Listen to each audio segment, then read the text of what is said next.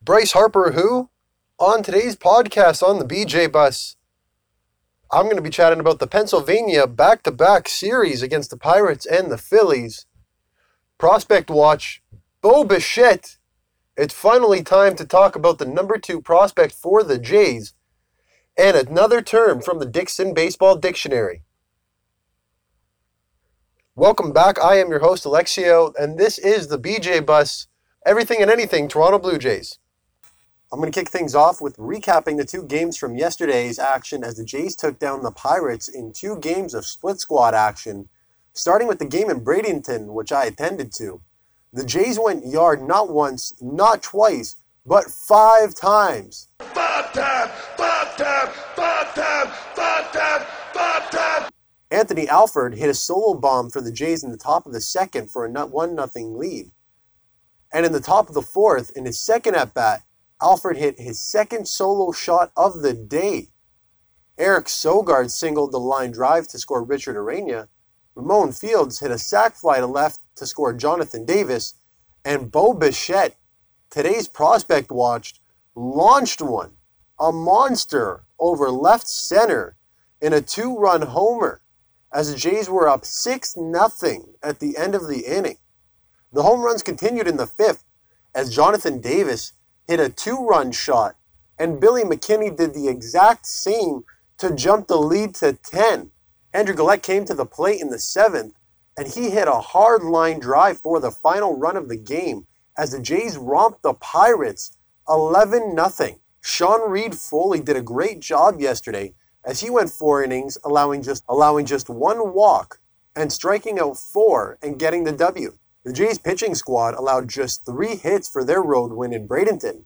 Back home in Dunedin, the Jays won again against the Pirates as Stroman was the starter, going four innings, allowing just one hit, striking out three for the Jays to win their sixth straight.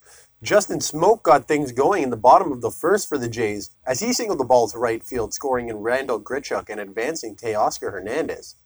Brandon Drury walked as the bases were loaded, scoring in Teoscar, as Jays lead jumped to two. And Lourdes Gurriel closed things out with a sac fly to center as he scored in Justin Smoak. As the Jays were up 3 0 by the bottom of the first. In the second, Freddie Galvis, he homered to advance the Jays lead to 4 0. And in the bottom of the third, Brandon Drury hit the Jays' seventh and final home run of the day on a deep fly ball to center field. As the Jays were on top five to nothing, Oneil Cruz got a hold of one for the Pirates in the seventh for a solo shot, and Dylan Busby doubled in the eighth, as Jared Oliva was the final run for the Pirates in Dunedin, where the Jays won five to two. And to close out the Pennsylvania series, today's game against the Phillies, it was Bryce Harper Day for the fans as he made his spring training debut but they didn't get to see much as he walked in both plate appearances today against the Jays.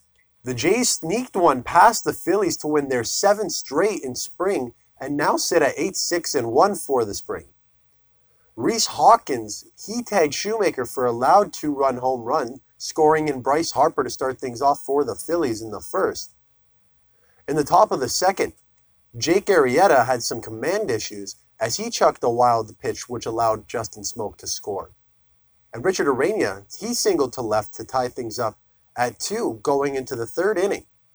Going into the third inning, where Teoscar Hernandez, who is having a terrific spring, continued his hot hand at the plate as he singled and scored an Eric Sogard as the ball blipped off of the third base.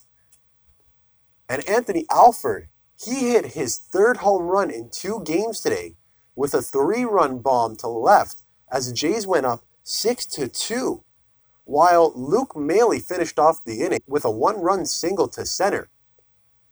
In the bottom of the third, Lane Adams clipped a solo home run to close the gap just to four, and the Phillies continued their climb back into the ballgame as Elvis Luciano, the 19 year old Rule 5 draft pick, gave up back to back home runs for the Phillies as the Jays' lead shrunk just to two now, into the bottom of the eighth, Austin Listi got a hold of one for a two run double, on a liner to the left to tie things up for the Phillies, leaving the Jays with just the top of the ninth to go.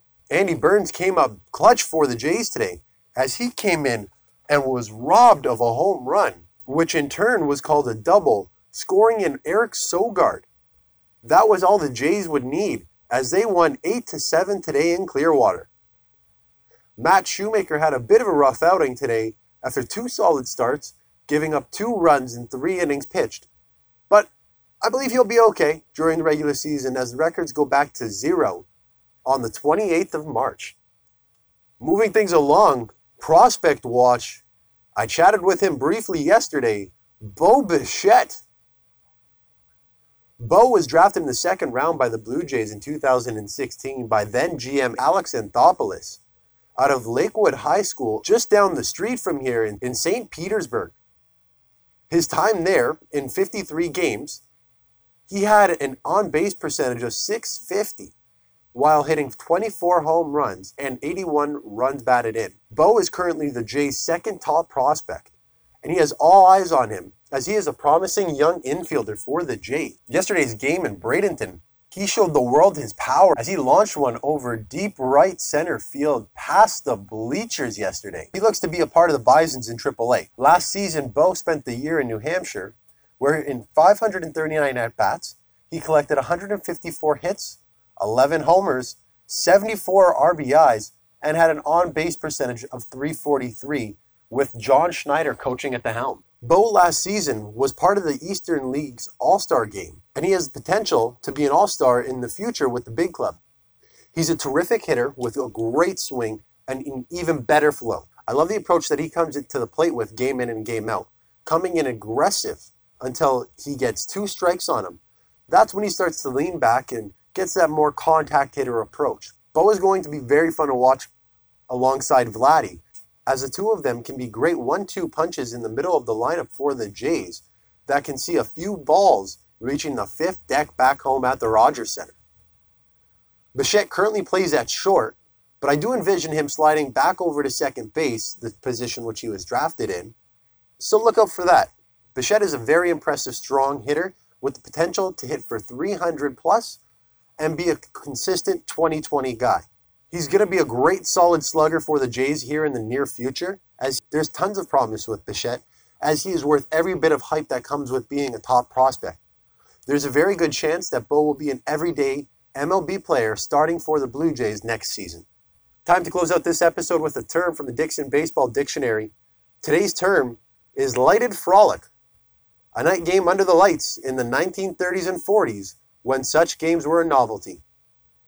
That's it for today's podcast. Tomorrow I will be recapping the first half of spring training as we're now past 16 games. Prospect Watch is focused on Jonathan Davis, outfielder for the Jays.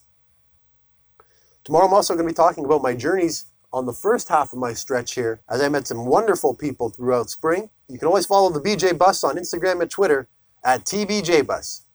Stay safe, everybody.